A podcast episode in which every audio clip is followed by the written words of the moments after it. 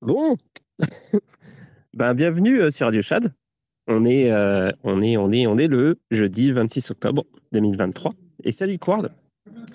Comment tu vas? Tu es mon seul auditeur pour le moment. À moins qu'il y ait un gros bug et qu'il euh, y ait plein de monde et que je les vois pas. Mais euh, je pense pas. Je pense que pour l'instant, on n'est que deux. Et c'est pas grave parce que les gens vont arriver. Vincent va pas tarder à arriver non plus. Et donc, le sujet de ce soir, c'est les fondamentaux. Enfin, le thème de, ce soir, c'est les fondamentaux. Mais le sujet, ça va être la Chine. Et ouais, parce qu'on a parlé déjà euh, de la Chine dans les, dans les semaines précédentes. Et là, l'idée, c'est de voir en fait quel est le, quels sont les domaines dans lesquels, euh, euh, dans lesquels la Chine est, euh, est en train d'asseoir sa domination.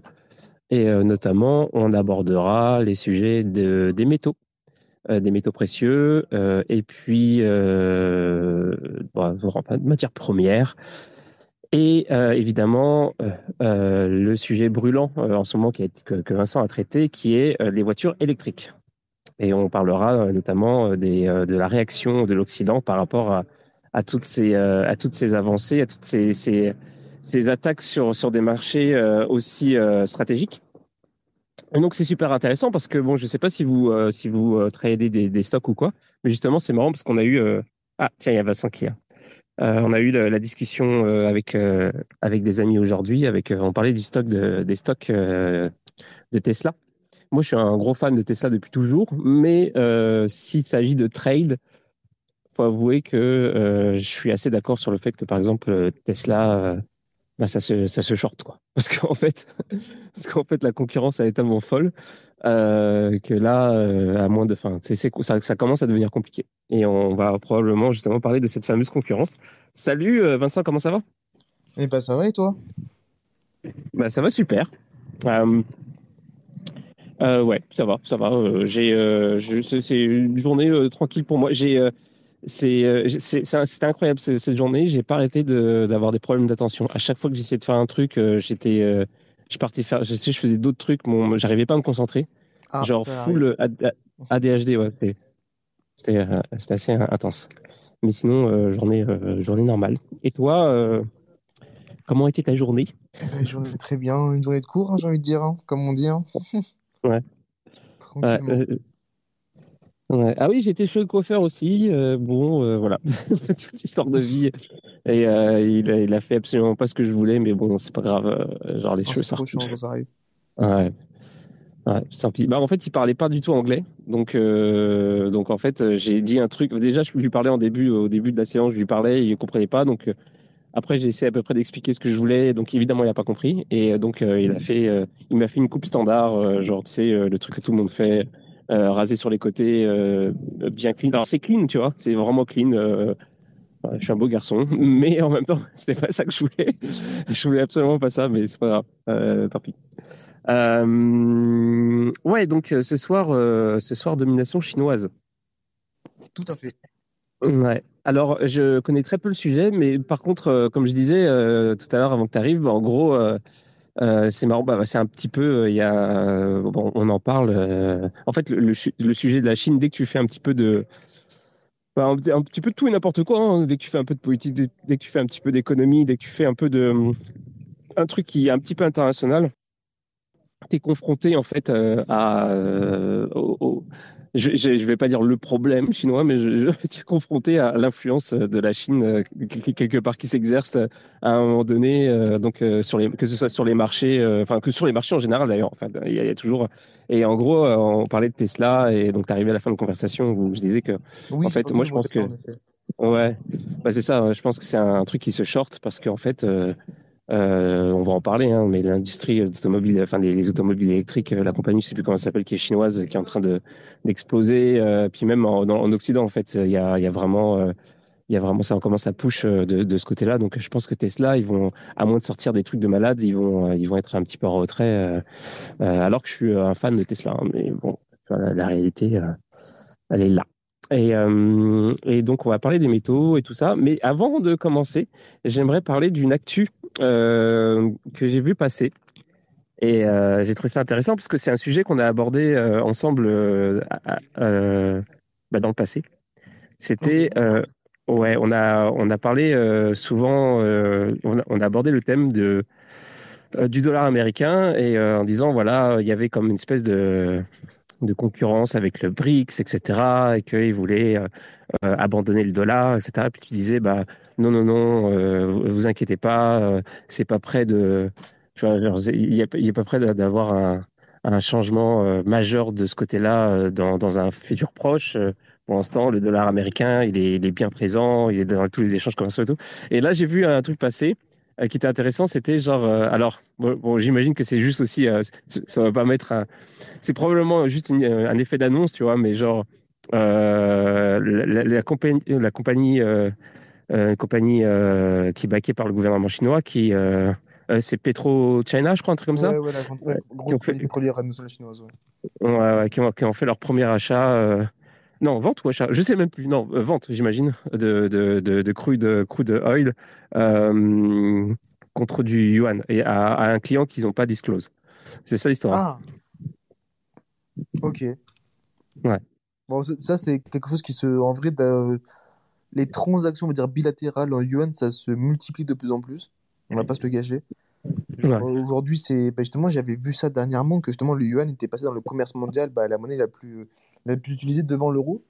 Donc ça, j'avoue comme que c'est assez, c'est assez fort, oui et non. Après, il y a différents d'autres facteurs qui rentrent en compte, mais c'est quand même assez significatif à dire. Mais c'est vrai que pour les énergies en elles-mêmes, que ce soit gaz, pétrole, euh, majoritairement, c'est vrai qu'il y a de plus en plus de transactions qui se font effectivement, en tout cas entre la Chine et l'interlocuteur en face. Pas la Chine forcément, notamment avec l'Occident. Et même ces pays-là sont souvent, je pense, l'Arabie Saoudite ou l'Iran, ou souvent c'est là-bas que la Chine va chercher ses hydrocarbures. Ces pays-là, effectivement, spécifiquement, de la Chine, aujourd'hui, ils font des contrats euh, d'énergie en yuan, mais c'est pas l'Arabie Saoudite avec la Russie, il va pas forcément un contrat en yuan.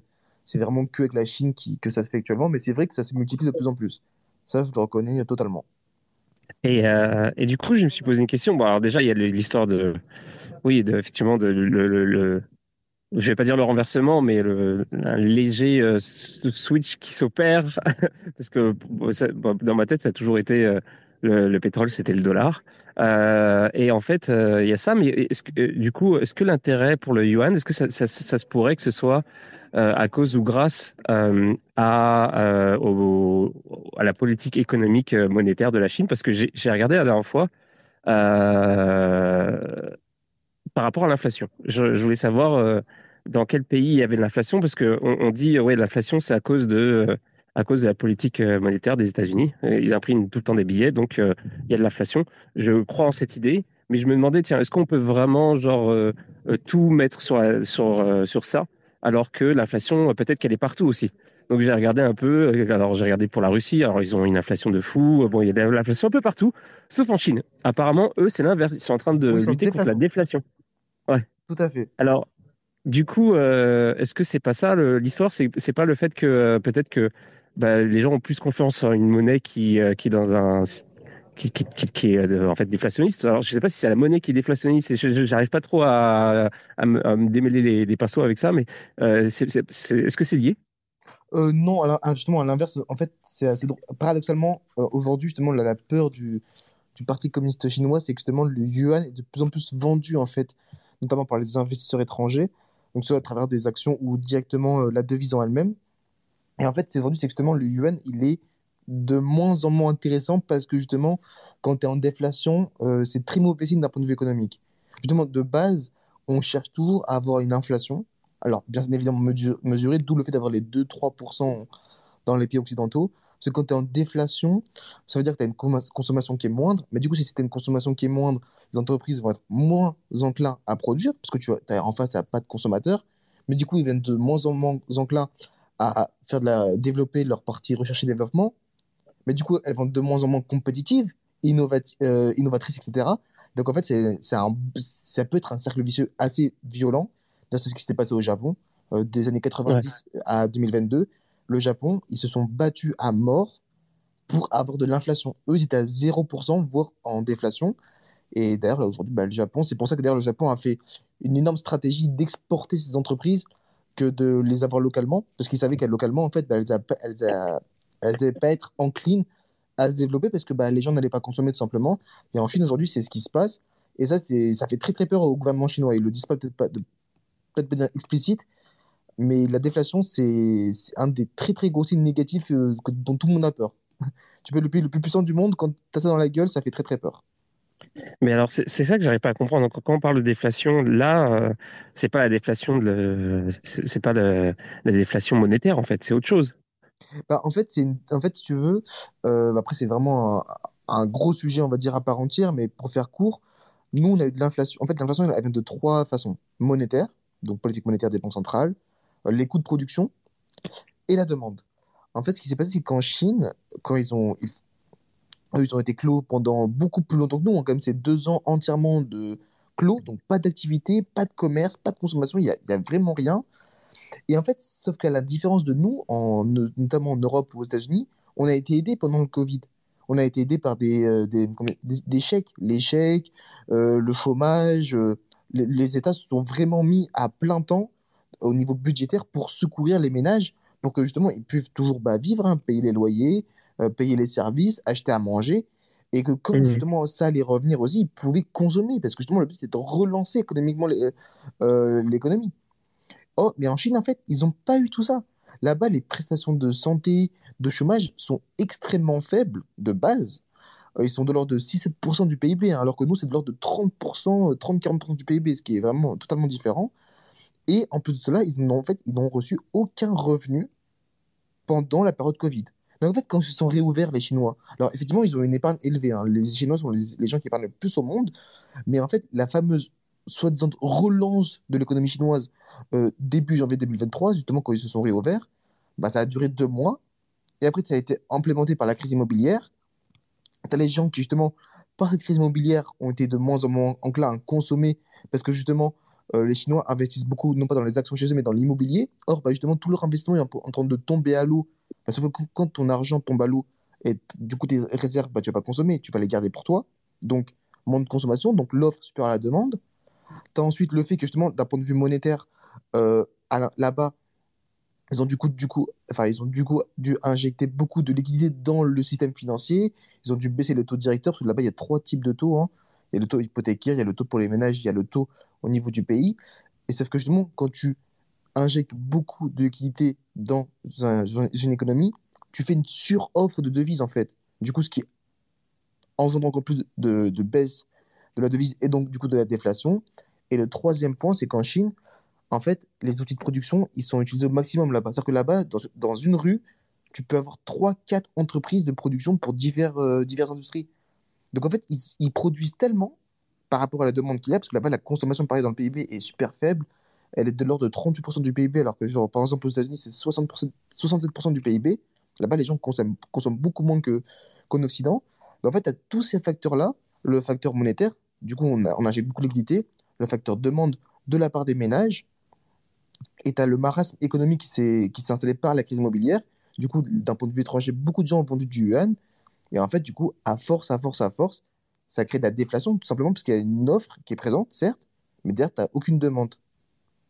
Mmh. tu veux, en fait... le yuan, c'est la baisse du yuan là-bas dedans, qui est du coup engendrée par la, partie monétaire, c'est un facteur par, dans l'ensemble du tableau de la déflation. Parce que tu as une monnaie qui dévalue, dévalue, dévalue, dévalue plus ta monnaie dévalue, bah, plus tu vas être moins, en, euh, tu vas moins attirer d'investisseurs étrangers. Les gens vont, tu fais aussi perdre du pouvoir d'achat à tes ménages, donc ils vont moins consommer. Et donc, du coup, bah, voilà, tu, encore une fois, la demande diminue, la demande diminue, alors que l'offre, elle, elle reste. Et du coup, mmh. bah, voilà. Donc, ils sont obligés d'exporter. Et donc, du coup, nous, euh, euh, occidentaux, qui nous sommes retrouvés dépendants de la Chine sur plein de, dans, plein de, domaines, par exemple bah, les médicaments et toutes sortes d'autres trucs. Euh, on, était là en train de se dire ah mais euh, on est baisé parce que eux s'ils coupent euh, s'ils coupent le, robinet on est on est dans la merde. en fait ils vont jamais faire ça parce qu'ils ont besoin d'exporter anyway. Ils ont besoin Donc, en ça. Donc on est quand même. C'est ça qui fait c'est ça le gros paradigme qui a changé, c'est qu'avant, effectivement, c'était l'usine du monde. Donc, ils, importent, on a, ils importaient beaucoup de toutes nos, tout, tout, ce qui est manufacturier, composants, justement, pour les construire là-bas et les réexporter chez nous.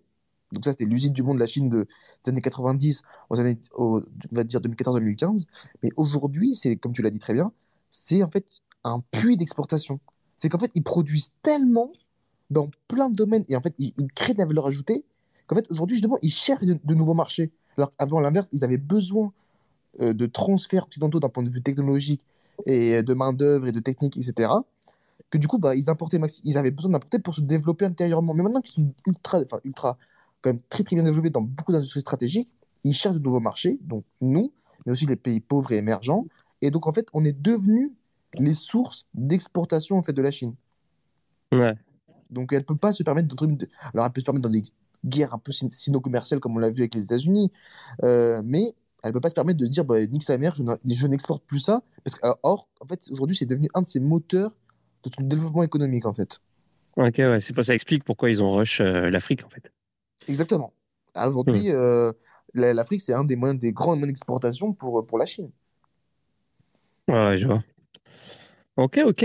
Bah du coup, euh, on peut on peut carrément faire un pont avec euh, avec les les euh, les métaux précieux. Alors c'est ça, c'est les métaux ou les métaux précieux? Les- parce que les euh, métaux de base. Les métaux précieux, c'est tout ce qui est or, argent.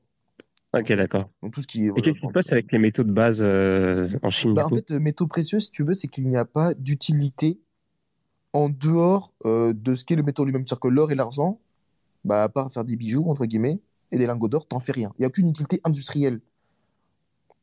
Hmm. Alors que voilà, le lithium, le cuivre, le cobalt, l'aluminium, le palladium, ça va être des choses que tu vas devoir produire, enfin extraire et produire, puis traiter, puis transporter justement à des fins industrielles. Donc il y a une vraie utilité, on va dire, économique. Les métaux précieux, bon, bah, c'est vraiment dans le terme, mais en fait, c'est le métaux qui est précieux. Voilà, ça a de la valeur en soi-même parce que c'est rare. L'or, voilà, euh, trouver un lingot d'or, c'est énorme, mais ça sert qu'à ça, tu vois. Ça sert à rien, on s'en fout d'avoir de l'or sinon. Ouais, C'est- Ouais, c'est- c'est ça, alors. de, de end users, quoi.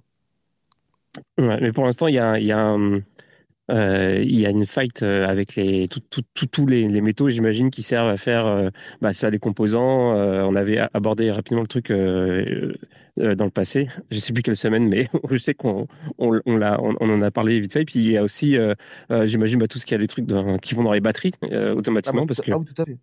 C'est ouais, après différents métaux forcément ces, ces utilisations. hein, L'aluminium, que le palladium, que le lithium, que le cobalt va pas avoir les mêmes forcément fins d'utilisation. Mais aujourd'hui, il y a vraiment une guerre sur les métaux, on va dire, pour la transition énergétique notamment. Donc lithium, cobalt, nickel, magnèse et phosphate, dont la Chine aujourd'hui, en fait, euh, et depuis longtemps, eux, ils ont été extrêmement prévoyants à ce niveau-là. En fait, sont les maîtres quasiment de ces marchés-là. Et ce qui fait aujourd'hui, entre guillemets, peur aux Européens et Américains parce que bah, se rendent compte du lien de dépendance ultra important qu'ils ont par rapport à ça. Et eux-mêmes, justement, sont dans cette course aussi de réindustri- réindustrialisation de leur économie, justement, à travers cette transition énergétique. Et aujourd'hui, bah, ils se rendent compte que, bah ouais, mais si on veut faire ça, ça, ça, ça, ça, ah, mais il y a la Chine qui est toujours quelque part dans la chaîne d'approvisionnement. Et ça, c'est aujourd'hui, quand les tensions sont exacerbées en plus entre ces deux parties du monde, c'est pas trop arrangeant de se dire qu'on est dépendant d'une partie du monde, quoi. Ouais, ouais. Mais moi, je trouve que c'est, euh, en fait, que c'est fascinant euh, ce sujet-là parce que Euh, ouais, c'est un truc que je me dis depuis euh, euh, quelques années. En fait, euh, déjà, c'est que le- les prochaines industries de où tout va jouer, en fait, c'est vraiment, c'est ça, c'est l'énergie et alors je sais pas c'est quoi le nom, mais ce qui va permettre de stocker l'énergie en fait. Et et en gros, c'est fou parce que on est est rentré dans une course qui est complètement folle et qui, euh, tu sais, à un moment donné, je sais pas, il y a eu un- une petite période de flottement dans les années 2000-2010 où on se disait genre, enfin moi je me disais genre, ouais, c'est un peu fini, maintenant on est tout dans l'informatique et tout, mais tu sais, il y avait plus ce truc-là, tu sais, tu regardes des reportages sur euh, euh, le, la, conquête euh, de, de l'espace entre les Américains et les Russes et tu te dis, euh, genre, ouais, à l'é- à l'époque c'était fou, la, la, l'espèce de, de, de guerre qui se menait technologique et tout, ça devait, ça devait aller vite et machin. Et en fait, euh, et en fait, c'est pire maintenant parce que euh, à l'époque, c'était un peu euh, genre, tu sais, il y, avait ce truc-là, mais c'était isolé, quoi. Et genre, en fait, ce qui Oui, arrivait dans le civil, c'était comme, euh, c'était comme du ruissellement, en fait. C'était genre, éventuellement, il y avait un truc qui, qui arrivait, une technologie qui était reprise pour le civil, etc. Alors que là, tout est interconnecté. S'il y a un truc qui traîne trop, T'as tout le reste de l'industrie, toutes les autres industries qui, euh, bah, qui galèrent parce qu'en fait, euh, euh, tout est genre dans tous les dans tous les hardware, il y a du, des trucs pour stocker l'énergie, il y a des trucs de, il faut gérer l'énergie, de, de- que ce soit téléphone, voiture, de machin, tout est genre tout fonctionne avec les mêmes technologies. Donc euh, dès qu'il y a un truc qui avance quelque part, c'est Ah oui, c'est exactement ça. C'est exactement ça. ouais. C'est il y a Ouais. des très très gros liens de, en fait, de dépendance. En fait, c'est vrai qu'avant, on se rendait pas compte parce qu'avant, en fait, on n'utilisait pas forcément ces types de, de commodités. Avant, c'était pendant, euh, depuis la première puis deuxième révolution industrielle jusqu'à en vrai maintenant, hein, c'était pétrole, gaz, charbon. Et ça restera pendant, encore pendant de longues années pétrole, gaz, charbon, après à différentes, euh, différents degrés, bien évidemment, d'utilisation. Euh, mais du coup, avant, avant, notamment en Occident, en fait, on se concentrait pas sur ces métaux. Il y avait des papiers, peut-être par-ci par-là, d'économistes et de chercheurs, mais on l'a pas du tout anticipé comme les Chinois. Les Chinois, quand même, depuis les années 80, donc c'était après Mao Zedong, donc c'était Deng Xiaoping, qui, euh, donc, euh, celui qui avait repris la Chine après, après Mao, euh, qui dit déjà, en fait, ils, sa- ils savaient, ils savaient qu'ils ils allaient avoir du retard sur les énergies fossiles parce que la Chine n'est pas un producteur de pétrole, c'est pas un producteur de gaz. Ils ont beaucoup de charbon, en effet, même s'ils en importent aussi énormément, hein, notamment de- de- Ouais. d'Australie. Ils Euh, apportent de- du charbon? Wow. Ah oui, ils importent. En fait, la, en fait, la, la Chine, c'est c'est paradoxal, c'est qu'en fait, ils sont producteurs de pas grand-chose en termes de matières premières. Alors, matières agricoles, certes, oui, euh, blé, c'est énorme, les grains, le soja, bien évidemment, mais en termes d'hydrocarbures et d'énergie, donc globalement, euh, ils en ont pas. Ils c'est pas un territoire, à part les terres rares, 60% de la production mondiale, euh, et de phosphate, c'est aussi le, deuxième, le premier producteur mondial de, phosphate, après le Maroc. Euh, enfin, le Maroc est deuxième. Mais sinon, ils n'ont pas. En fait, ont, c'est pas eux les plus premiers producteurs de cuivre, c'est pas eux les premiers producteurs de, lithium, ni de cobalt, ni de nickel. Euh, c'est pas du tout ça. À part le graphite, en fait, euh, c'est pas là où ils sont les plus forts, les Chinois. Mais ils importent énormément. Et en fait, c'est sur la chaîne d'approvisionnement, notamment le traitement et le raffinement de ces métaux-là. Donc, comment en fait on va transformer le métaux pour que justement ils servent dans l'économie réelle, qu'en fait ils ont pris place. Parce qu'ils savaient, les Chinois, ils savaient que, ok, on n'a pas de pétrole, ah bah, ok, on n'a pas de gaz, ok, on n'a pas de charbon, enfin, on a du charbon, on n'a on a aucun métaux, ok, bah, comment on va compenser cette faiblesse-là? Mais sauf que eux, bah, si on prend 2023, ça fait 30 ans qu'ils y pensent, quoi. Alors que Ouais. tu vois, les discours, les discours aujourd'hui que tu entends sur l'Europe et les États-Unis, ah ouais, il faudrait peut-être avoir qu'on ait des terres rares. Ah, les États-Unis, les États-Unis, si. Ah, les États-Unis, ça, 2010, ils commençaient déjà à sentir le danger. Mais il y a tellement aujourd'hui, on est tellement bombardé des normes environnementales. Ah oui, mais ça c'est ESG. Ah oui, mais là, c'est les mines, c'est dangereux. Ah mais oui, là, c'est l'environnement. Ah mais oui, ah mais oui, ah mais oui. Les lobbies ont, ont tellement été puissants dans ces entreprises-là et dans ces gouvernements-là qu'en fait, à un moment donné, c'est juste des dossiers qui ont été enterrés dans ces gouvernements, dans, ces, dans les discours politiques, etc. Et plus personne ne s'en occupait jusqu'à, ah bah tiens, monsieur le Covid qui arrive, qui commence en fait un peu à réveiller les esprits et tout de même cet enclenchement de la transition énergétique. Mais sauf qu'aujourd'hui, bon, bah les gars, euh, t'as un pays, ça fait presque 40 ans qu'il y pense, nous, ça fait 5 ans. Donc euh, c'est un, peu- un peu chiant, quoi. C'est Ouais, ça l'énorme petite, euh, décalage, en fait. Ouais. Ouais, tu sens qu'il y a une petite détresse euh, en Occident même, genre euh, même pour le ouais pour le pétrole, euh, tu, quand tu vois, euh, enfin je sais pas, je suis pas un expert non plus, mais quand tu vois par exemple le Canada et les États-Unis qui qui vont chercher qui vont chercher du des, des gaz du gaz naturel avec euh, des, des méthodes qui où tu consommes plus en allant chercher que, que ce que tu récupères, mais juste pour co- constituer des, des réserves stratégiques parce qu'ils sont comme genre euh, c'est chaud. Euh, c'est quoi la- le nom de la méthode déjà? C'est le frac... Oh, la fracturation hydraulique, hydraulique, c'est ça. Hmm. c'est ça. C'est ça qui est, Ouais. ça s'appelle les méthodes non conventionnelles, justement, qui a donné justement lieu au pétrole et des gaz de schiste aux États-Unis, mais euh, aussi, après le- au Canada, ça s'appelle le, le c'est, c'est- ça s'appelle du pétrole bitumeux. Eux, c'est beaucoup, c'est un, c'est un pétrole qui est beaucoup plus visqueux en fait, parce qu'il est extrait de, de sable aussi en même temps. Mais fait, en fait, nous, c'est, on est aussi, assez hypocrite aussi en Europe et en Occident plus généralement, c'est qu'en fait, on avait en, France, on a, en France, on a des métaux, on en avait, en a en Alsace au Strasbourg, on avait euh, des terres rares. En fait, on a juste, mais, euh, aux États-Unis près, ils en avaient des terres rares, ils en avaient une énorme mine de terres rares qui s'appelle Mountain, je crois, Mountain Rare Earth, euh, qui en fait, ils ont fermé et parce que tout simplement, voilà, c'est trop polluant. Donc, bah, on, on- voilà, bah, on- ok, on ferme. Mais sauf que du coup, qu'est-ce qu'on fait? Bah, On exporte toute cette pollution, entre guillemets, vers la Chine, parce que la Chine, du coup, n'a pas du tout les mêmes normes environnementales que nous. Ils font tout pour nous, et nous, on n'achète pas cher. C'est comme le gaz russe, un, un peu ce qui s'est passé avec le, gaz russe. hein. C'est que, voilà, bon, bah, nous, on a on ferme le gaz de schiste en France, le pétrole de schiste, on en a en France. hein. Ils en ont aussi en Allemagne. On a tout fermé, fermé les centrales nucléaires en Allemagne, fermé les centrales à charbon. On va chez qui Les Russes, parce qu'on peut acheter du gaz pas cher, jusqu'à que bah, on se rende compte qu'en fait, on est, ah, bah, tiens, on est entièrement, dépendant des Russes pour le, euh, le gaz. En fait, Ouais, on, en- ça- on, a- on en avait des, des, des ressources, c'est même pas ça le souci. C'est juste qu'à un moment donné, en fait, on, a, on est tellement plongé encore une fois dans ces normes environnementales qu'on a tout simplement décidé d'exporter cela vers des pays qui en ont moins, Russie, Chine en l'occurrence, qui ont tout fait pour nous. Et sauf que nous, bah, on se rend compte beaucoup trop tard que finalement, maintenant qu'on a besoin de cela pour relancer nos industries et plus globalement pour relancer nos économies sur le long terme, bah, on a des extrêmement forts liens de dépendance et malheureusement avec des pays dont on n'est pas fortement alliés. Si on était allié avec la Russie et la Chine, ça ne se poserait pas un problème. Sauf qu'aujourd'hui, on a des tensions, bah, on, est, on est en guerre avec la Russie littéralement, et on est quand même en guerre commerciale déjà avec la Chine. Donc, euh, euh, c'est ça qui est problématique aujourd'hui, on va dire. mais genre, euh, c'est pas une bonne stratégie, ça, par exemple, de de euh, d'importer euh, autant que tu peux, justement, surtout quand c'est pas cher, et de garder tes mines euh, tranquilles, euh, bien bien tranquilles, euh, en attendant que le moment stratégique où tu dis, ok, maintenant, euh, euh, je vais utiliser les, les ressources qui sont chez moi. Bah, en fait, ça, c'est bien seulement, si, seulement si tes mines restaient en bon état. En fait, les mines, Ah. à un moment donné, c'est comme au Venezuela, ils ont, c'est les plus grandes réserves de pétrole du monde. Sauf qu'aujourd'hui, le Venezuela peut, ne, ne peut que produire que 600, barils, 600 000 barils par jour, alors que dans les années 90, ils pouvaient produire 3 millions de barils par jour. Ils ont, le pétrole, il est là. hein. Mais sauf que quand tu as une industrie qui est ni travaillée, tu pas de main-d'œuvre, tu pas d'outils sophistiqués, tu n'as même pas la technique, en fait, tellement tu ne le fais plus, littéralement. Aujourd'hui, euh, tu demandes à un mec, euh, vas-y, extrais-moi de la terre rare, euh, du cuivre, en France, il n'y en a pas. Qui est formé à ça? Personne. Il n'y a aucune école, aucune formation, enfin, aucune technique, si, il y en a. Mais on n'est plus formé à ça.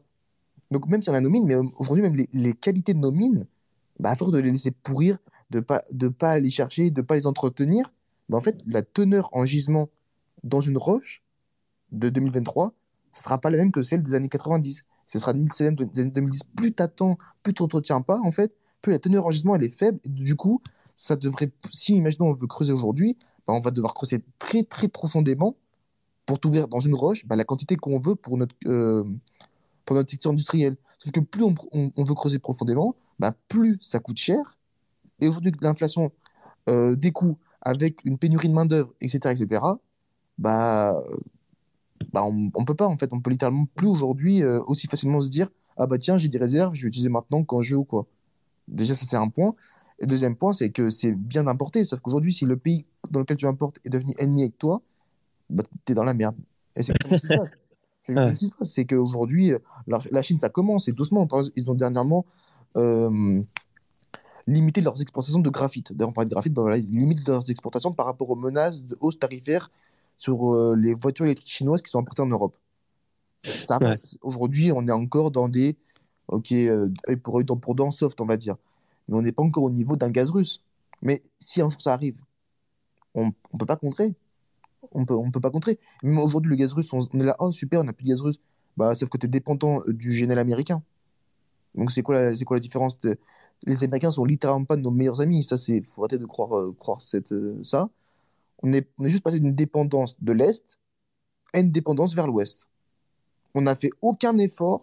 Littéralement, on n'a littéralement rien gagné dans cette guerre, à part dépenser des milliers de milliards de dollars, créer de nouvelles dépendances. Mais d'un point de vue autonomie, on n'a rien fait. L'Europe n'a rien gagné. Et aujourd'hui, on a des, dans le monde, on a ceux qui ont des coûts d'énergie les plus chers. Parmi ceux qui ont des coûts d'énergie les plus chers, et du coup, toutes nos industries actuellement sont en train de s'insta- s'installer en Chine et s'installer aux États-Unis. Voilà, c'est ça qu'on a gagné à être fortement dépendant.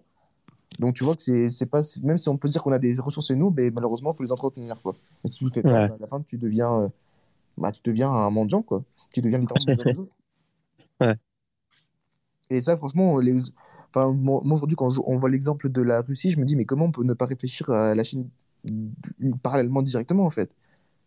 On a les mêmes on a les mêmes liens de dépendance. Alors avant que je te demande, c'est quoi le, c'est quoi les, les, les métaux en question ou où est-ce qu'il y a éventuellement un, un- un danger ou quoi? Il y a, il y a Riku qui, euh, qui, qui a, qui a demandé la parole. Ça va Riku Ouais, salut Chad. Ah oui, ça va. euh, J'ai pas compris le. le- le- ta- euh, Bonsoir euh, Vincent. Bonsoir. La dernière phrase là, euh, qu'on est, euh, c'est par rapport à la Russie, j'ai pas compris ce que tu as dit. Je disais que je disais simplement qu'en fait, pour moi, l'exemple qu'on a eu de la Russie par rapport au sujet du gaz, ça devrait être un exemple d'école quasiment par rapport à notre dépendance, par rapport aux méthodes bases qu'on avait envers la Chine. C'était voilà, juste un petit parallèle que je faisais, que justement on, a, on voit cette dépendance qu'on a eue au niveau des hydrocarbures. Bah, on devrait l'utiliser comme exemple pour apprendre de nos erreurs par rapport aux méthodes bases. Bon, en tout cas, effectivement, la France, est, elle est très dépendante de ressources, que ce soit les ressources fossiles, les énergies fossiles ou minières. Après, le problème, c'est que tu citais des pays comme le Venezuela qui n'avaient pas la technologie pour euh, l'extraction de pétrole.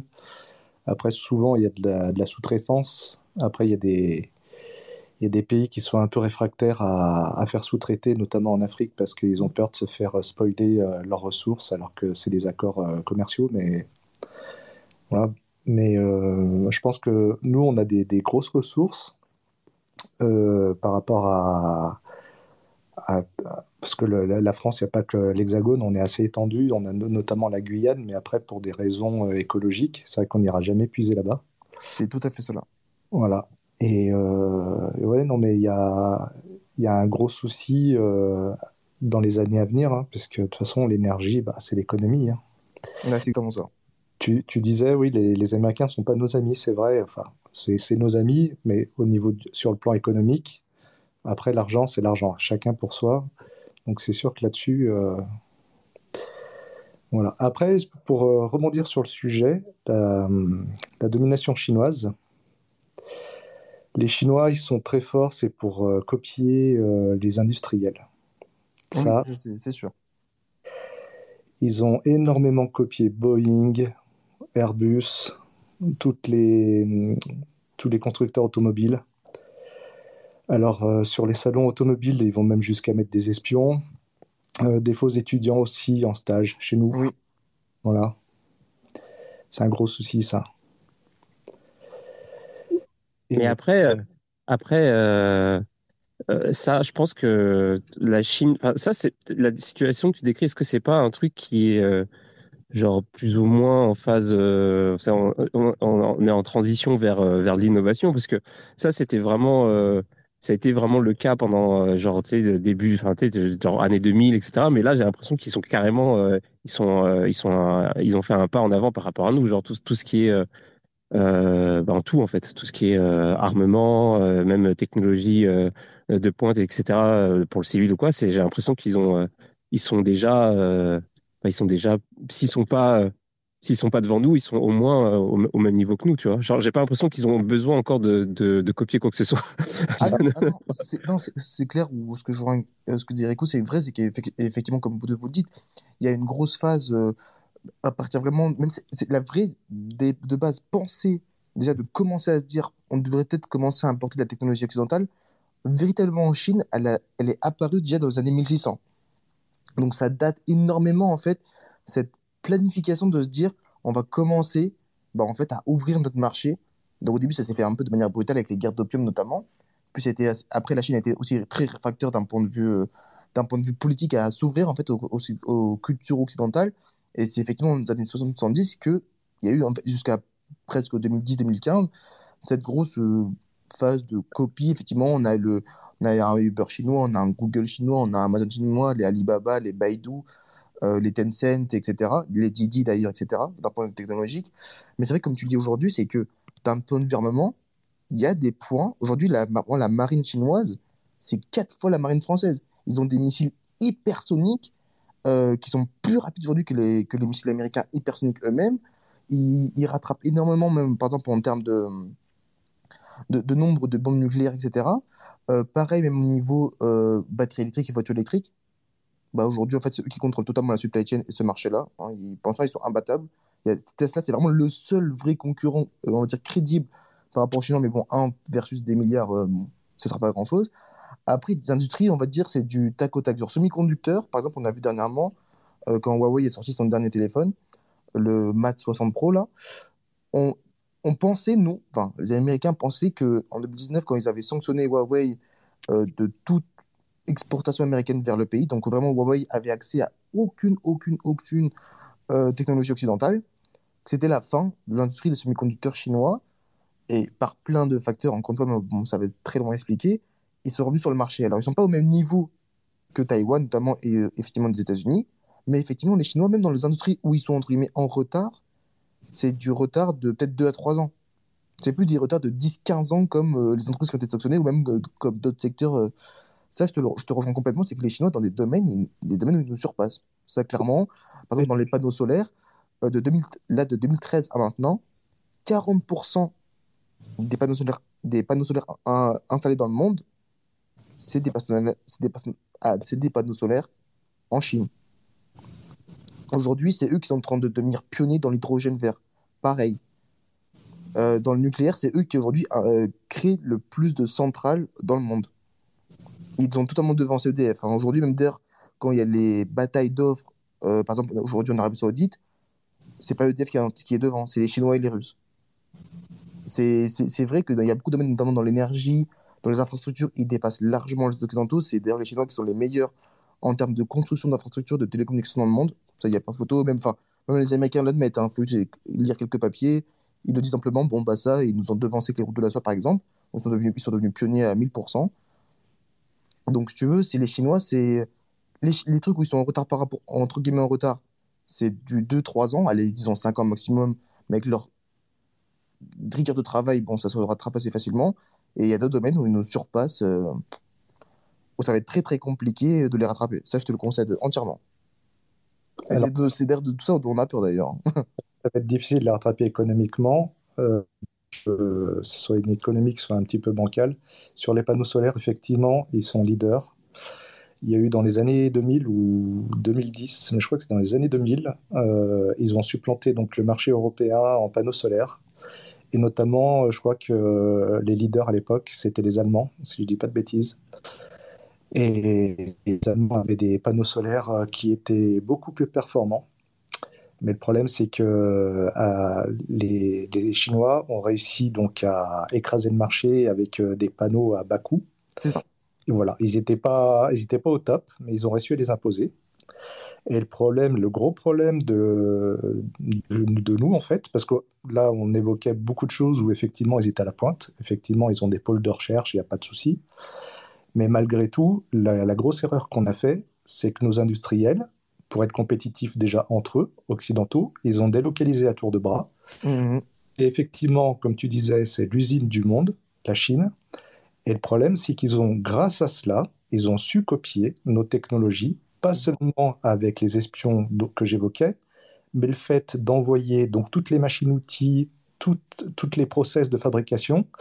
Il faut savoir que euh, depuis longtemps, lorsque nous, bêtes comme on était, on envoyait nos usines et euh, on n'allait pas surveiller ce qui se passait, eux, les Chinois, la nuit, ils sont assez filous pour avoir fait tourner les usines la nuit avec des ouvriers et ils refabriquaient les mêmes. C'est pour ça qu'on parlait beaucoup de contrefaçon. C'est qu'ils refabriquaient ce que nous, on avait envoyé avec tous les ateliers, toutes les chaînes de production. Ils refaisaient travailler la nuit avec d'autres ouvriers et, ils faisaient comme ça, euh, ils, faisaient de la revente avec euh, ce que nous, on leur envoyait. Et pour l'armement, il faut bien savoir aussi This space was downloaded via spacesdown.com. Visit to download your spaces today. que l'armement, euh, ils sont, on pourra dire, ils sont à la pointe, etc. Ils sont troisième mondial, je crois, ou deuxième. Déjà, la bombe nucléaire, ils l'ont obtenue, c'est grâce aux soviétiques, parce que c'était les communistes. Donc euh, voilà, il- il est- c'est un transfert de, de connaissances et de technologies.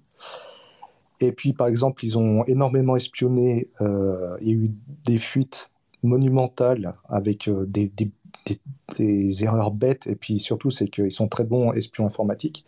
Ils ont, ils ont espionné, ils ont infiltré le Pentagone, le F-35 Raptor, ils l'ont récupéré, ils ont récupéré toute la technologie. Les bagnoles, comme je citais, euh, là, la Tesla, ils sont, ils l'ont pompé. Il y avait, euh, il y avait un patron d'une. alors, je connais pas les boîtes, hein, je connais pas les noms des boîtes. Il y avait l'un des patrons d'une grosse boîte chinoise qui était récemment pour voir le dernier modèle de la Tesla. Il croyait être venu incognito seulement. Il y a des gens qui sont pas bêtes. Autour, dans le salon, où ils l'ont vu, euh, son petit manège, ils ont vu qu'il regardait sous toutes les coutures la bagnole. Euh, les voitures, même avant qu'il y ait des voitures électriques, les berlines et tout ça, ils copiaient tout. Mais bon, maintenant, ils sont obligés de, de s'aligner sur euh, les exigences de sécurité euh, et, les, les homologations euh, européennes et américaines, parce qu'il faut bien voir qu'ils recopiaient beaucoup la motorisation, le design, etc. Mais c'était des caisses, c'était des boîtes de conserve, c'est-à-dire que les crash tests, les bagnoles, elles s'écrasaient et vous, vous étiez écrasé comme une, crêpe à l'intérieur. hein. Mais voilà, les Chinois, c'est des, des malins aussi. Ce qu'ils ont surtout inventé, c'est la photocopieuse, selon moi. Non, là, là tu as dit un très bon point, c'est effectivement. euh, Parce que c'est comme ça qu'ils ont d'ailleurs créé le Comac, hein, qui est le concurrent aujourd'hui de Airbus et Boeing. C'est qu'ils ont... ils avaient acheté trois Airbus, euh, deux pour leurs propres vols commerciaux, et dont un, en fait, euh, on ne sait jamais demandé qu'est-ce qu'il est devenu. En fait, ils l'ont totalement démonté en pièces détachées pour s'inspirer pour faire leur propre avion. Les, Chinois, en termes d'espionnage industriel, mais aussi de. Franchement, il faut le dire. D'envie de, de, de compétition à, à- en passant par toutes les méthodes possibles. Ils, ils nous ont eu, ils nous ont eu hein. clairement, ils nous ont eu. Nous, on a pensé à très court terme, eux, ils ont pensé à très long terme, et sur ça, bon, bah, j'ai envie de dire, je lève mon chapeau. Bah, après, ils sont. Mm. Ouais, ouais, ouais. Alors, en fait, euh, je, voulais, je voulais juste rebondir sur, euh, sur le thème de, de la voiture. Tu évoquais la, la voiture et Tesla. Et ça m'a emmené à une question que, que je voulais aborder. En fait, c'était euh, c'est justement ça. C'était euh, il y a ça, il y a une, entreprise qui a beaucoup fait parler d'elle euh, récemment euh, pour, euh, je sais plus le nom, mais ils font des voitures électriques. alors, je sais plus c'est quoi les chiffres, mais apparemment c'est absolument hallucinant en termes de, je crois qu'en en termes de market cap, ils sont euh, je plus c'est quoi les chiffres, mais c'est juste quelque chose de complètement hallucinant. Et, donc, du coup, en fait, toi, je sais que tu t'es penché, euh, Vincent, sur le sujet. C'est quoi la, la particularité justement de, de cette fameuse entreprise chinoise de, de- qui fait des voitures électriques? Est-ce que c'est, est-ce que c'est technologiquement, c'est, euh, c'est quoi? C'est une avancée technologique ou est-ce que c'est juste parce que c'est, ils ont réussi à faire un truc pas cher? Est-ce que, qu'est-ce qui se passe avec cette histoire de, de voitures euh, électriques en Chine euh, qui, qui dévaste tout. Qu'est-ce qui se passe Euh, bah, en fait, la en fait, faut savoir que euh, la Chine, lorsqu'il y avait les voitures à essence, si on remonte un peu à l'époque, euh, voitures à essence à combustion, en fait, ils savaient en fait qu'ils n'allaient pas du tout pouvoir con- concurrencer que les Allemands, ni les Français, ni les Américains, ni d'ailleurs les Japonais. hein. Les Japonais, c'était eux les, meilleurs à l'époque, parce que techniquement, ils n'avaient pas. Ils étaient vraiment pas forts techniquement dans dans la motorisation, dans le design. Ils n'étaient pas du tout dans eux à, ce niveau-là leur point fort industriel. Ils n'avaient pas non plus les matières premières pour ça, parce qu'aujourd'hui, dans les voitures électriques, le prix des voitures électriques, 40% dans la batterie.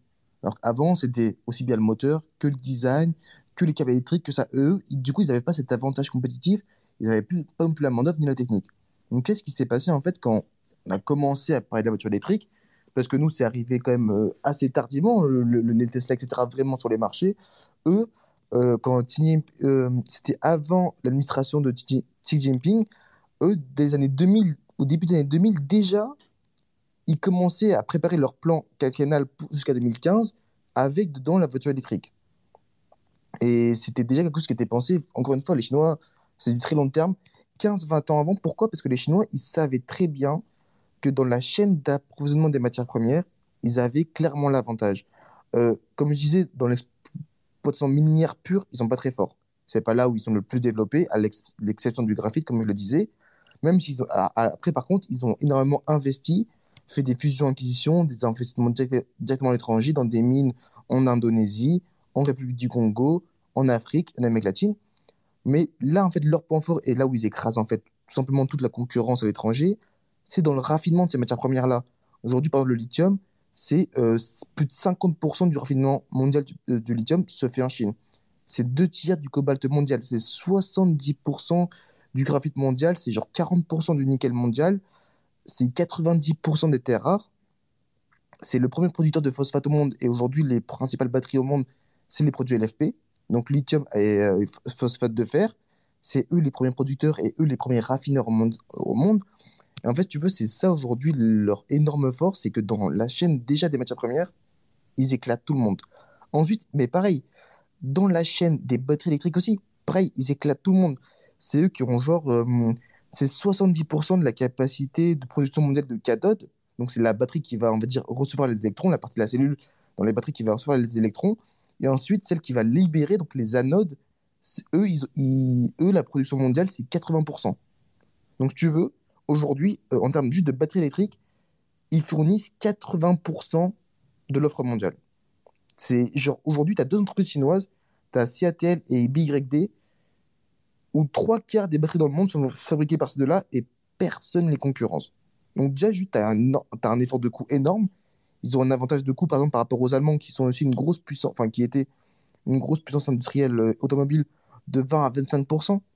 C'est genre, c'est énorme d'avoir 25% de différence de coût par rapport à l'autre grande puissance industrielle dans l'automobile. Euh, ils, ils sont aussi ultra subventionnés par euh, l'État chinois. L'État chinois, ils ne le cachent pas. Ils ont même d'ailleurs un ministère pour ça, dont j'ai malheureusement plus le nom, qui va valider les projets, tout d'abord, ceux qui vont être un peu les futurs champions florissants, et qui va ensuite mettre vraiment tout l'écosystème chinois en fait autour de cela. Tout d'abord, le, pôle universitaire, donc les pôles de recherche, comme le disait Riku, donc ils vont aider en fait euh, au monde de la recherche et développement. Ils vont ensuite mettre les entreprises autour de ce secteur-là, donc qui peuvent servir aussi bien en termes de clients que de partenaires, que de fournisseurs. Et ensuite, ils vont aussi rajouter le système financier derrière, qui va accorder des prêts, des subventions et des garanties à ces entreprises-là. Et enfin, ils peuvent même faciliter l'introduction en bourse des entreprises-là pour élever encore plus de capitaux, pour investir encore plus, innover. Et en fait, toute, toute cette sur les entreprises-là font qu'en fait, elles peuvent produire tellement à bas coût et tellement surtout en masse pour justement exporter sur les marchés étrangers qu'en fait, elles éclatent, mais à tout niveau, en fait, les entreprises euh, à l'étranger. Ils ont tout. Ils ont la chaîne d'approvisionnement des matières premières. Ils ont la chaîne d'approvisionnement des batteries. Ils ont un état ultra planificateur derrière. Ils ont un écosystème entier qui soutient le pays. Et ils ont surtout un marché énorme. Ils ont un marché de près d'un milliard d'habitants qui eux-mêmes s'urbanisent de plus en plus, qui ont un pouvoir d'achat qui se développe, une classe moyenne qui se développe et qui, du coup, là-bas, comme je le disais, en fait, à l'époque des voitures à essence, les gens n'étaient pas, pas trop consommateurs de ces, batteries, de, ces voitures là-bas, parce que la Chine n'était pas encore très développée à cette époque-là. Et aujourd'hui, comme c'est un pays qui se développe, du coup, et des gens qui ont de l'argent, on, va dire que l'arrivée des voitures électriques arrive au bon moment avec l'urbanisation et le développement économique du pays. Et en fait, toutes ces... Et après, après, je pourrais développer encore plus en vrai sur l'écosystème automobile chinois. Mais déjà, tu prends ces trois, trois, quatre gros points majeurs, ça t'explique comment les Chinois, en fait, ils ont inonder le marché en fait.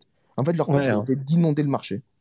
En fait, c'est en plus c'est ça, comme tu disais tout à l'heure, euh, ils ont ils construisent la blinde des, des centrales euh, nucléaires et tout, donc euh, pour l'énergie électrique, pour justement pour charger la voiture et tout, c'est j'imagine que le réseau il tient la route, pas comme comme ici où on se demande comment on va on va fournir l'énergie aux voitures du, du, parc qui va se renouveler.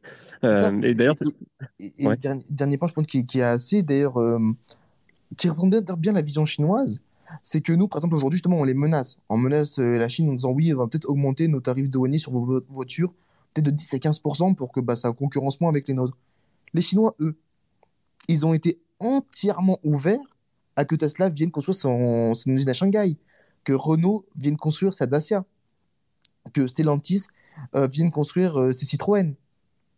Ils ont été totalement ouverts en fait au fait que les entreprises étrangères viennent se développer. Alors effectivement, comme le disait Riku, il y a le facteur de on vous emporte, mais nous, on va acheter vos voitures, on va les démonter, on va comprendre le fonctionnement, etc. Mais c'est aussi un autre point qui est important et qui n'est pas dit, c'était pour encourager la concurrence dans le pays. C'était justement faire voir les modèles étrangers, européens, beaux, euh, sophistiqués, etc., pour pousser en fait les startups chinoises en fait à être compétitifs. C'est comme si tu voyais un peu ton idole et tu as envie d'être meilleur que lui, ben, eux, ils ont poussé d'un point de vue idéologique ce, phénomène-là, et ils ont totalement laissé les entreprises venir s'implanter pour tout simplement créer de la concurrence et pousser l'entreprise à innover, à rechercher, et pareil, pousser euh, les entreprises partenaires, les universitaires, etc., jusqu'à surpasser en fait ces entreprises-là. Et euh, bah, c'est arrivé, entre guillemets, juste par rapport à Tesla qui comme euh, reste très fort, mais c'est quand même aussi un point majeur que la Chine a fait. justement, eux, ont, à l'inverse de nous, ils n'ont pas été réticents, ils ont, ils ont joué stratégique. C'est peut-être pas super éthique, mais aujourd'hui, ça les sert bien. Et, pour euh, rebondir sur ce que tu, ce que tu viens de dire, et ce que Riku euh, venait de dire aussi, euh, en fait, j'ai deux questions. C'est, genre, bon, alors, ok, ok, la Chine, ils ont, ils ont tout, ce qu'il faut. Ils ont, ils ont l'infrastructure, ils ont les matières premières, ils ont la main d'œuvre et tout, tout, tout ce qu'il faut. Mais il y a quand même le point, le point technologique. Par exemple, les batteries. Euh, on peut pas, par exemple, c'est sûr que les batteries actuelles, la technologie des batteries actuelles, ne va pas rester comme ça euh, éternellement. Il va falloir qu'il va y avoir des améliorations. Euh, pour améliorer le range, pour améliorer la rapidité de, de chargement, parce que en ce moment c'est cool, hein, mais en fait c'est naze. Si tu veux, euh, euh, une voiture pour faire le plein euh, d'une Ah oui, voiture, c'est évidemment. c'est c'est 20 minutes, tu vois. Donc c'est sûr et certain que c'est une technologie qui va s'améliorer dans le temps, parce qu'à un moment donné, il faudra qu'on arrive à des performances qui sont égales à, à l'essence pour ce truc-là. Donc ça, il faudrait que ça, ça, ça se fasse en deux minutes, tu vois. Et on n'y est pas encore. Donc c'est sûr qu'il va y avoir des améliorations. Donc l'innovation va être super importante dans ce domaine-là. Ah, Et tout à fait. Et c'est là justement que on Ouais. va se demander est-ce que la Chine va prendre le lead? Parce qu'effectivement, de base, euh, les voitures électriques, ça vient de l'Occident, ça vient de- avant tout de, de Tesla en premier lieu. Et donc les Chinois ont rattrapé. Mais la question, comme tu, là tu, tu le dis très bien, c'est est-ce qu'aujourd'hui les Chinois vont réussir ou pas à prendre le lead dans Ouais. cette innovation technologique des batteries? Ça, c'est une question qui se pose. Aujourd- Aujourd'hui, ils commencent à développer les batteries en sodium, euh, qui, qui est en, en très grande quantité, qui est un tiers moins cher que le lithium, par exemple, et qui, est beaucoup, qui absorbe beaucoup plus de densité énergétique et qui surchauffe moins. Aujourd'hui, c'est le, les premiers à faire ça euh, actuellement en Chine. Les, les États-Unis regardent ça de très près parce que malheureusement, le, avant, les, les Américains étaient extrêmement exportateurs, exportateurs de sodium. Mais encore une fois, par des normes environnementales, ils ont fermé en fait ces, ces mines-là. Et aujourd'hui, ils voient les Chinois justement euh, acheter beaucoup de sodium à beaucoup de pays d'Afrique et d'Amérique latine. Et ça, ça les fait un peu chier. Donc, on voit déjà les Chinois un peu placés sur une nouvelle matière première, le sodium. À voir ce que ça va venir. Pour l'instant, c'est rien de concret. Hein. Pour l'instant, il n'y a encore rien de concret. C'est des tests qui sont actuellement, c'est des bêtas un peu. Rien de concret. Mais effectivement, la question qui se pose aujourd'hui, c'est est-ce que les Chinois vont enfin réussir dans un grand domaine, on va dire, civil, qui est à portée de tout le monde, bah, être la référence mondiale ou pas? Ça, c'est la question qui se pose aujourd'hui et qu'on bah, on attend un peu de voir. hein. Ça, pour, pour le coup, personne n'est, on va dire, fixé dessus. Et après, euh, ça se trouve, c'est l'inverse qui va se passer. C'est-à-dire qu'en fait, tu as des euh, compagnies chinoises qui vont venir s'implanter en, en Occident, puis nous, on va leur voler leur technologie pour pouvoir faire comme eux. Vois, ça, ce serait marrant que, ça- l'inverse se produise, tu vois. Bah, ouais, bah après, le truc, c'est que c'est, tellement, en fait, les Chinois, c'est, même pas, c'est même pas, en fait, c'est même pas politique chez eux de faire ça.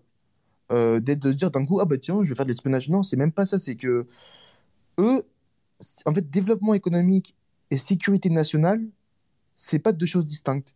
C'est que si tu veux effectivement développer ton économie, il faut que tu mettes des énormes remparts, en fait, face au monde. Et ça, c'est, en fait, c'est beaucoup de philosophes chinois, hein, d'ailleurs, qui ont inspiré d'ailleurs Xi Jinping et les d'autres anciens euh, dirigeants. Euh, la philosophie chinoise, chinoise est quand même très imprégnée dans la politique chinoise, hein, ça faut le savoir. Et eux, c'est c'est normal en fait. Pour eux, c'est pas se dire d'un coup, ah, bah, tiens, je vais, je vais faire une strate, de dire je vais, je vais agir comme ça. C'est depuis déjà les empires de Ming, de Qing qui sont venus, puis de Mao, puis de Deng Xiaoping, puis de la Lu Administration, puis de Xi Jinping, tout le monde en fait, même s'il y a effectivement des divergences, hein, je dis pas le contraire, mais ce fait de d'espionner son ennemi, ce fait de gagner sans se battre, euh, ce fait de hum, se mettre des remparts énormes, de subventionner à mort pour être juste avoir des 4, 5, 6 longueurs d'avance par rapport à son rival, même si c'est pas éthiquement, on va dire, euh, faisable ou possible ou même euh, regardable, eux, chez eux, ça les dérange pas. Et c'est normal. En fait, tu demandes, aujourd'hui, tu parles à un chinois, eux, il va, pour lui, c'est pas normal de faire ça. On a eu énormément de mal à leur imposer euh, donc les, les règlements internationaux sur euh, les, les brevets, que, dont Ah bah, respectueux. Et, euh, et pour revenir à, Tesla, euh, récemment, parce que c'est un sujet qui t'intéresse, Chad, euh, il y a eu euh, un employé euh, mal intentionné, indélicat chez euh, Tesla. Je crois qu'il a fait fuiter énormément d'informations de brevets vers la Chine. Et d'ailleurs, il n'y a pas que Tesla, je crois qu'il y a une autre société où c'est arrivé, importante.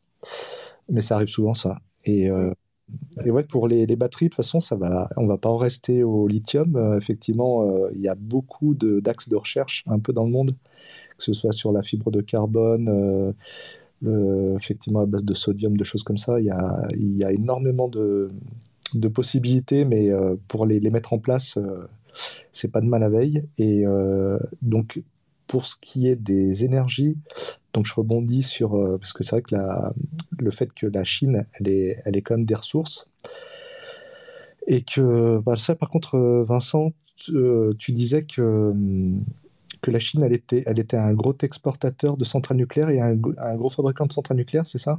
Pas exportateur, mais qui fabriquait de plus en plus de centrales nucléaires par eux-mêmes. D'accord. Ouais, parce que moi, de, de- des connaissances que j'ai, c'est que la Chine, toute leur électricité, comme beaucoup de pays, hein, c'est à base de charbon. Charbon. Ah oui, c'est le nucléaire est très minime dans le- leur mix énergétique, hein, de l'ordre de 4-5%. Ça, Après, c'est clair. ça, après c'est peut-être en train de. T'as as, l'air d'avoir quand même euh, de maîtriser le sujet. Donc, euh, ça se trouve, ils sont en train de. Il y a un point pivot qui est en train de se faire et peut-être que justement, ils sont en train de maîtriser là. Euh, mais par contre, il y a sur les technologies, donc sur euh, l'énergie, il y a l'énergie donc de la, la fusion nucléaire. Euh, Et effectivement, euh, il y a beaucoup de pays qui sont, euh, qui sont dessus, et notamment les Américains avec euh, les tokamaks. C'est les, en fait avec un champ magnétique, c'est de, préserver le, le, plasma de la fusion nucléaire et de, créer l'énergie du soleil en fait. Ça serait comme une, comme une centrale, mais c'est pas exactement la même technologie que l'énergie nucléaire. Il y a une base, c'est de, et en fait il faut, il faut délivrer énormément d'énergie pour le mettre en route.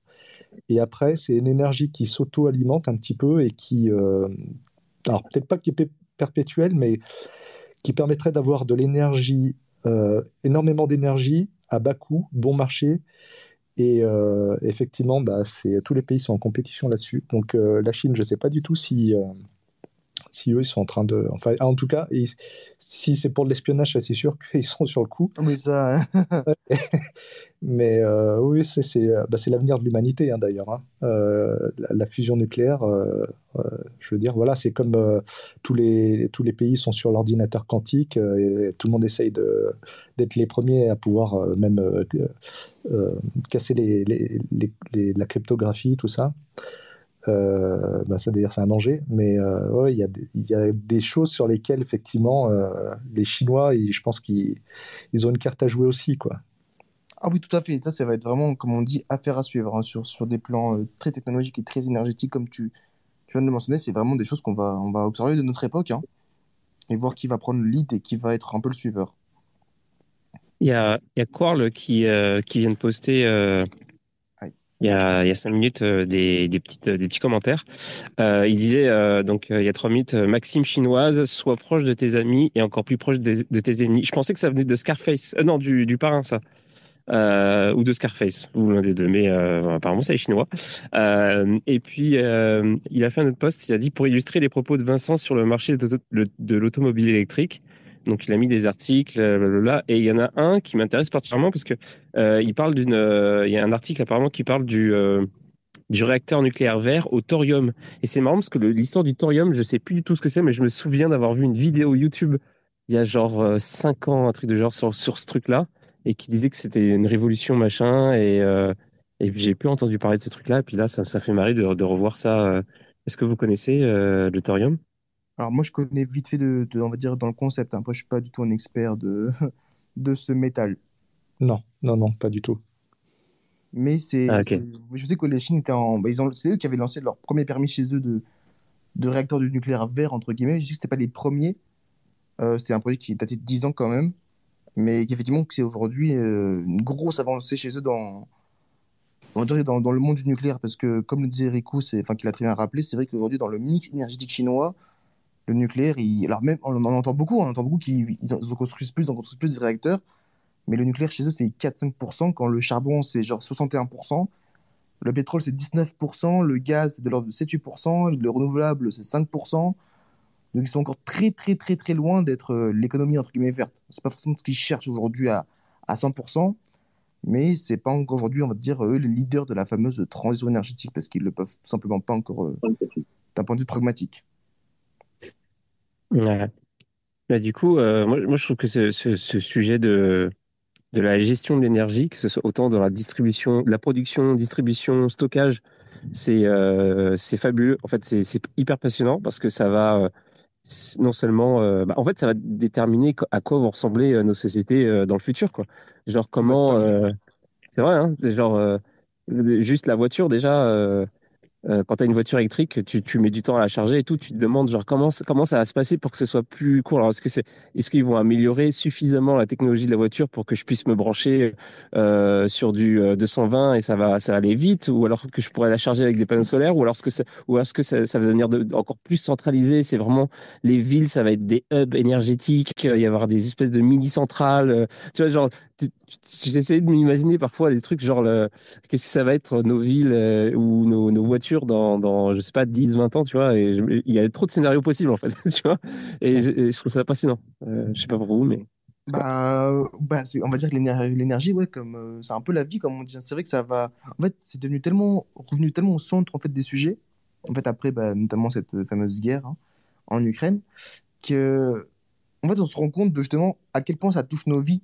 En fait, je pense que c'est ça que ça, a fait, c'est qu'on s'est rendu compte à quel point ça pouvait aussi bien euh, toucher la vie des ménages que la vie des industriels, que même la vision en fait d'une économie en elle-même. C'est comme, je disais auparavant, c'est que le fait qu'aujourd'hui l'Europe fait partie des économies, enfin des continents dans le monde qui a le, des coûts d'énergie les plus élevés, ben en fait on voit à quel point aujourd'hui il y a une fuite des entreprises, mais du coup comment bah ça attire moins d'investisseurs étrangers, ça attire moins d'investissements étrangers, ça donne moins envie aux entreprises étrangères de s'implanter aussi en Europe, à part faire des énormes concessions. Et en fait, on voit à quel point ça peut même jouer sur l'avenir de l'Europe en, lui-même. Et je pense que c'est, enfin, je pense que cet événement-là, c'était le catalyseur de se rendre compte à quel point aujourd'hui, en fait, euh, la question énergétique, elle est ultra presque vitale dans la vie de tout le monde, que ce soit d'un point de vue euh, ménage, que d'un point de vue entreprise, que d'un point de vue étatique. Non en France, on, était, euh, on a toujours été leader de l'énergie nucléaire. Et le problème, c'est qu'on a fait des grosses, grosses conneries. C'est-à-dire que mm, même au début des années 2000, on commençait déjà à parler du parc vieillissant. Et le problème, c'est que tout le monde s'est rejeté la faute et euh, s'est refilé la patate chaude. Le président, le président de la République, personne n'a renouvelé le parc. Parce qu'effectivement, ça coûte une blinde.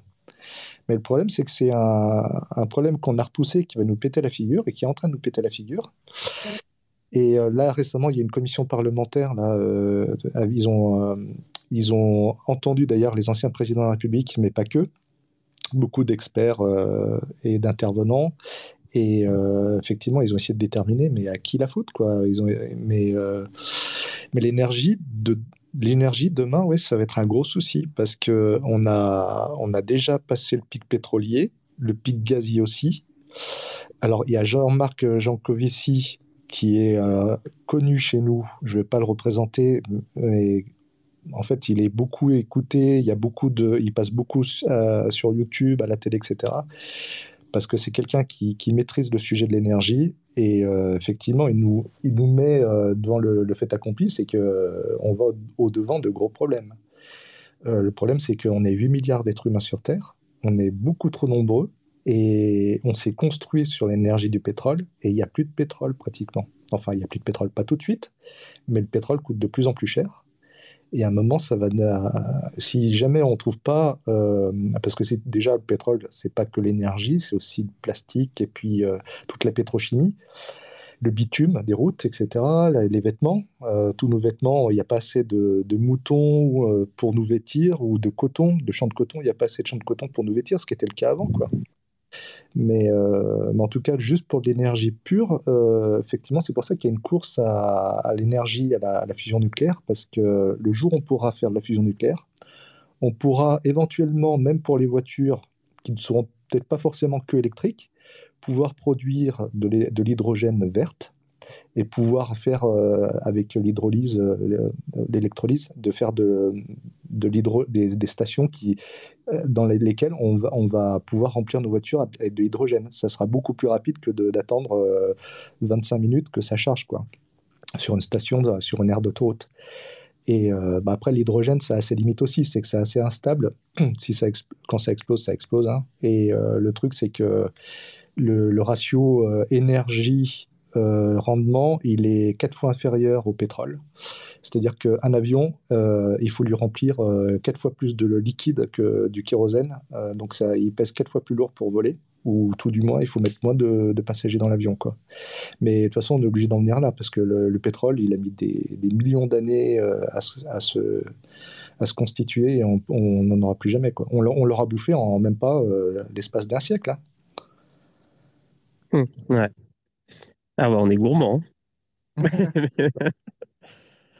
Hein. Ouais, Mais, euh, mais euh, pour revenir à ce que je disais tout à l'heure, c'est, c'est fou parce que je trouve ça vraiment intéressant aussi le fait que. Euh, enfin, j'ai l'impression que on, on, oppose souvent centralisé, décentralisé, privé, public.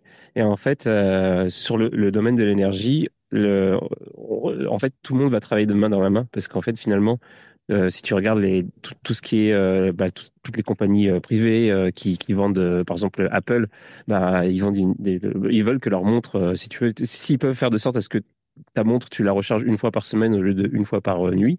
Euh, ils seraient bien contents de te, te, te, vendre ça. Ou par exemple, les mecs qui vont faire des, des, des, des, des lunettes en, qui seront de réalité augmentée. Ça, ça, ça va être aussi un marché énorme euh, il va falloir que ce truc-là puisse, euh, bah, que tu puisses le porter sur, la tête le plus longtemps possible et sans que ça chauffe, etc. Donc, euh, eux, ils vont faire l'effort de, faire de sorte à ce que les, appareils qui te vendent soient le plus efficients possible en termes de, consommation d'énergie et en, termes de stockage d'énergie, etc. Donc, ils vont faire toutes les choses de ce domaine-là. Mais il faut qu'ils aient accès aux matières premières et ça, ça va être le rôle des plus des gouvernements, etc., de, faire de sorte à ce que euh, genre il y a une stratégie qui soit établie pour qu'on puisse avoir justement, bah, comme tu disais, pour euh, approvisionner les, les différents euh, les différentes les différentes industries avec différents types d'énergie euh, grâce à des, nouveaux types de, de, centrales, de machins, des circuits, des, coopérations entre entre pays, entreprises. Tout je trouve ça je trouve ça je trouve ça passionnant en tout cas. Voilà. Mais sinon. Euh, D'ailleurs, c'est quoi, euh, c'est quoi, euh, Vincent, que tu, euh, tu conseillerais si jamais, euh, bon, ah, évidemment, il y a un truc qu'il faut faire obligatoirement déjà si si on veut en apprendre plus sur ce domaine-là et d'autres domaines, c'est évidemment suivre ton compte qui est genre qui qui qui qui, qui fourmille de de, de ressources. T'arrêtes pas de faire des posts en permanence. Donc, donc euh, clairement, mais est-ce est que tu, euh, sinon à part à part ça, est-ce que euh, est-ce qu'il y a des des endroits que tu conseillerais pour se renseigner sur sur ce domaine-là, par exemple pour savoir justement pour l'innovation l'innovation dans, dans dans ce domaine-là, que ce soit qui viennent de Chine ou d'Occident, est-ce que tu as des sources intéressantes que, que, tu conseillerais? Fortement, c'est les, les rapports énergétiques que font l'AIE, donc l'Agence internationale de l'énergie. Dernièrement, ils viennent de, sortir leur World Energy Outlook. Et en fait, dedans, ils traitent de tout, de toutes les énergies, mais aussi de toutes les innovations, de tous les facteurs de transition énergétique. Vraiment, c'est ultra large et ultra complet. Donc ça, je pense que c'est abordable à, en fait, à, tout le monde. Et c'est gratuit. Ça, c'est une belle nouvelle. Euh, il y a aussi, alors je suis conseillé de suivre les comptes, alors je sais pas si les gens qui ont des LinkedIn ou même sur leur site euh, de Oxford Energy Institute qui font beaucoup de rapports sur le monde des matières premières de manière générale. Hein. Euh, aussi Ristad Energy, euh, le site mining.com, donc mining M-I-N-I-N-G.com, euh, qui traite uniquement des métaux cette fois-ci. Voilà, c'est vraiment moi, c'est les quatre grosses ressources où j'ai appris en tout cas pas mal de choses. Après, on peut citer plus d'articles de journaux du monde, mais ça, il y en a. Je peux citer 15 journaux, mais bon, voilà, quoi. Après, il faut être abonné ou quoi que ce soit. Mais franchement, juste déjà les rapports de l'AIE qui sortent tous les trimestres et, et leur Outlook qui sont déjà vraiment super bien. Quoi. Ils donnent déjà énormément d'informations. Tu as aussi le site geo.fr qui est aussi très bien, comme justement donné, avait donné euh, Quarl, qui est excellent. Mais voilà, franchement, avec ces 4-5 grosses sources-là, on est déjà euh, assez costaud en contenu. Après, trouver des comptes Twitter, mais bon, ça, il y en a plein. Ça, faut un peu faire sa petite recherche personnelle, j'ai envie de dire. Sur ouais. des comptes qui vont être très techniques, d'autres plus fondamentaux, d'autres un peu plus mixtes. Donc ça, c'est un peu, voilà, bon, bah, tu fais tes petites recherches perso, tu suis des comptes, tu suis leurs abonnements. Moi, ce que je fais hein, souvent, c'est que je prends un compte Twitter que j'aime, je regarde tes abonnements pour voir justement un peu les références qui suivent, les différents types de profils, etc. Et voir si ça fit un peu avec ce que moi je cherche et surtout ce que je comprends. C'est bien de s'abonner à des comptes ultra stylés, mais si pour rien comprendre, bah, ça sert à rien. Donc moi, c'est ce que je fais. C'est une bonne technique de trouver des comptes qu'on aime bien et après, bah, fouiller dans leurs abonnements et voilà. C'est une sorte de mini, mini trésor. Ouais. Et euh, euh, j'ai encore euh, une ou deux questions à poser, mais d'abord ça, je voudrais dire à ceux qui sont en train de, de, nous écouter en ce moment, si vous avez des questions ou des ou des choses à dire, profitez-en parce que c'est un petit peu le un petit peu le last call. c'est quoi de, de, quoi? Non, je voulais juste dire Camoulox, c'est tout. merci, merci, merci. Je vais, je pense que je vais le mettre dans le dans le récap. Je vais, euh, je...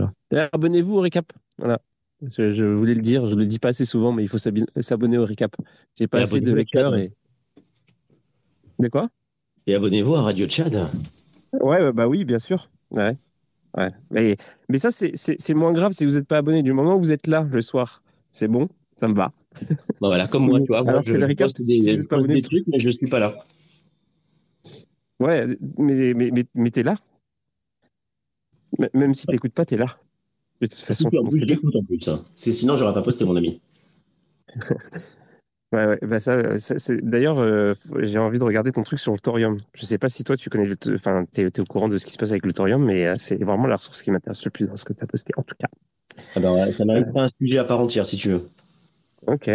Bah, on pourrait euh, faire ça à l'occasion. Mais, euh, ouais. Hum, Ah oui, c'est ça que je voulais faire. Bah oui, en fait, euh, je voulais poser euh, bah, une question, euh, bah, une question synthèse, en fait, euh, Vincent. C'est, ah, d'après toi, du coup, on, en est où? Est-ce que on est doomed? Est-ce que est-ce qu'il faut commencer à apprendre à parler chinois? Est-ce qu'il faut acheter des actions chinoises? Est-ce qu'il faut, qu'est-ce qu'il faut faire? C'est quoi la suite de l'histoire d'après toi par rapport à tout ce qu'on vient de dire? Je sais, hein, mais bon. Ah, Est-ce que tu cherchais Tchad tout à l'heure, Parentou euh, Ce que tu cherchais tout à l'heure sur la marque de véhicules électriques chinois, c'est BID. B-Y-D. Ah, ok. Ça, c'est le ticker de, de l'entreprise? C'est pas le ticker, c'est comment s'appelle l'entreprise en fait. Ah, ok, d'accord. Voilà, c'est eux qui vendent euh, à peu près euh, 25% du parc euh, automobile, c'est de la voiture électrique. Ok, d'accord. Ok, merci. Ils vous en prient. Et, et on a perdu Vincent. Oh, pardon. Je disais que d'un point de vue financier, je crois que je te conseillerais, je te conseillerais même pas d'investir, tout simplement. Euh, dans le sens où, en fait, c'est super compliqué. Euh, c'est beaucoup plus compliqué qu'on ne le pense. C'est pas parce qu'on espère qu'un secteur va marcher ou que va même peut-être marcher que ça va se refléter sur les marchés financiers. Ou Ah ouais. du moins, ça peut se refléter, mais dans de manière dans de très longues années. C'est tu prends le cuivre par exemple cette année-là, euh, depuis son pic à 12 000 dollars en 2022, là il est à 7 900 et des poussières. Euh, tout le monde nous parle de la fameuse transition énergétique. Alors oui, le cuivre c'est dans les voitures, c'est dans les télé- c'est c'est dans les batteries, c'est dans les infrastructures enfin un peu plus vertes, etc.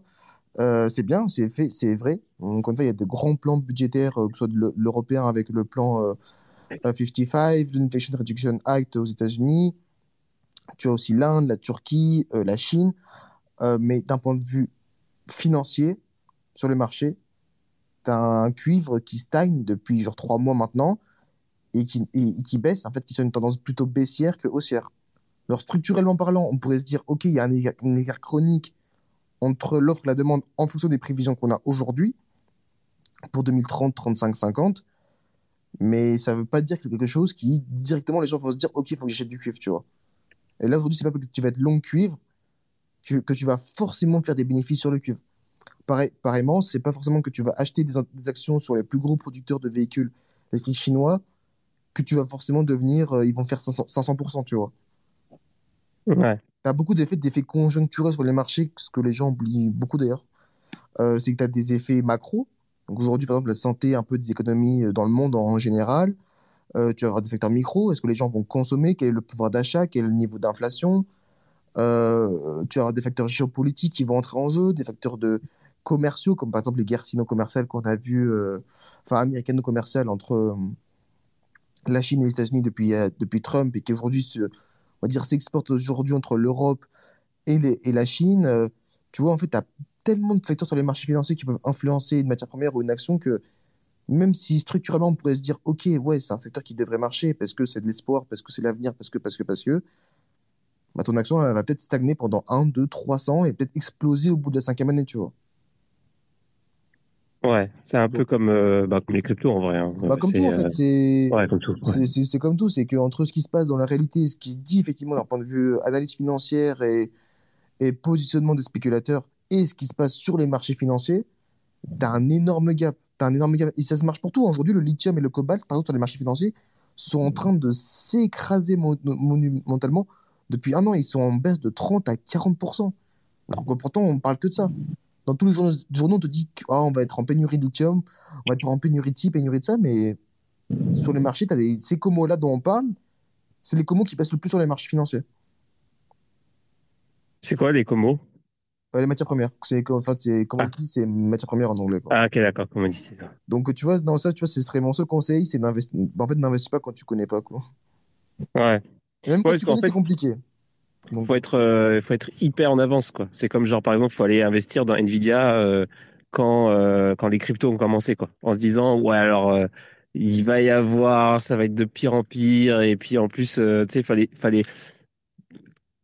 Moi, ça m'a, moi, ça m'a resté en, en travers de la gorge, en fait, si je tournais à Nvidia, parce que très, très tôt, je me suis dit, putain, Nvidia, je- je- je- j'en- j'entrevoyais déjà les perspectives, parce qu'il y avait des cryptos, il y avait la réalité virtuelle et tout, et je m'étais dit, genre, putain Nvidia ça va être euh, eux ils vont ils vont dominer le, le fucking monde. Et en fait euh, j'avais pas d'argent et euh, je savais pas trop comment non plus euh, genre investir dans les stocks ou quoi j'étais et puis euh, évidemment après c'est ça, ça a complètement explosé mais genre vraiment longtemps après tu vois genre vraiment longtemps et euh, c'est sûr que n'importe qui qui aurait investi à ce moment-là c'était euh, voilà, c'était beaucoup d'argent quoi exactement Mais, ce euh.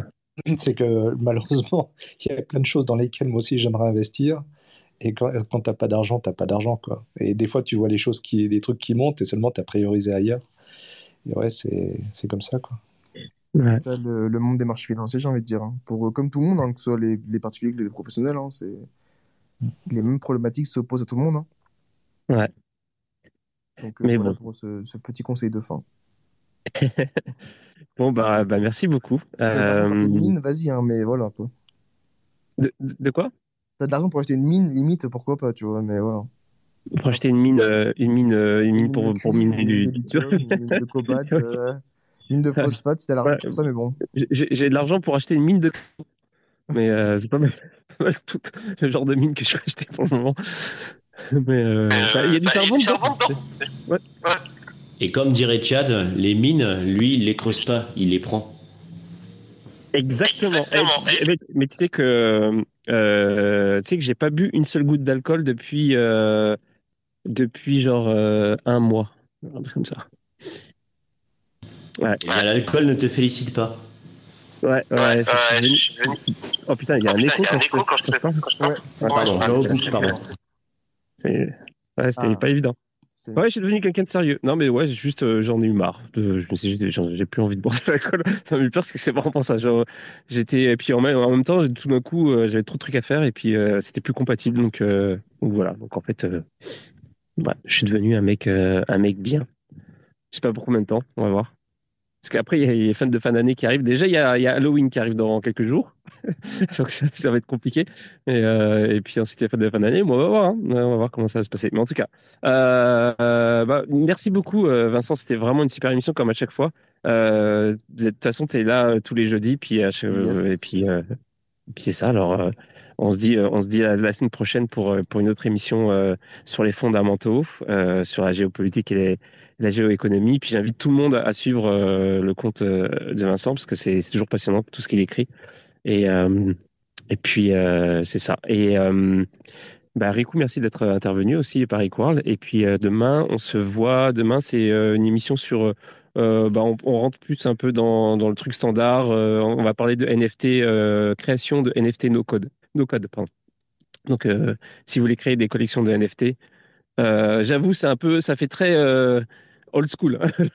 On a l'impression qu'on parle d'un truc qui date de genre des années 50. Ouais, si vous voulez créer des PFP, euh, si vous voulez être de- dans le coup, les jeunes, voilà. Non, mais ça va être cool. Euh, ça va être, c'est un outil. euh, c'est des amis là qui font un outil pour pour faire des collections et tout. Et donc, on va parler de ça. Puis ça permettra aussi de de reparler des NFT parce que ça fait un petit moment qu'on on a on, on parle de NFT et de de- d'art euh, tous les lundis, mais on a ça fait longtemps qu'on n'a pas parlé du marché des NFT, etc. Donc euh, euh, demain, ça va être l'occasion. Et puis euh, et puis voilà. Et après, on part en week-end. Et puis dimanche, ce sera, on va parler de d'énergie euh, électrique et de souveraineté euh, euh, énergétique. Et puis euh, voilà. Et euh, merci encore Vincent. Et on se dit euh, bah, Ah, pour euh, Et à jeudi prochain. ouais et à jeudi prochain. Allez salut. Salut. À bientôt.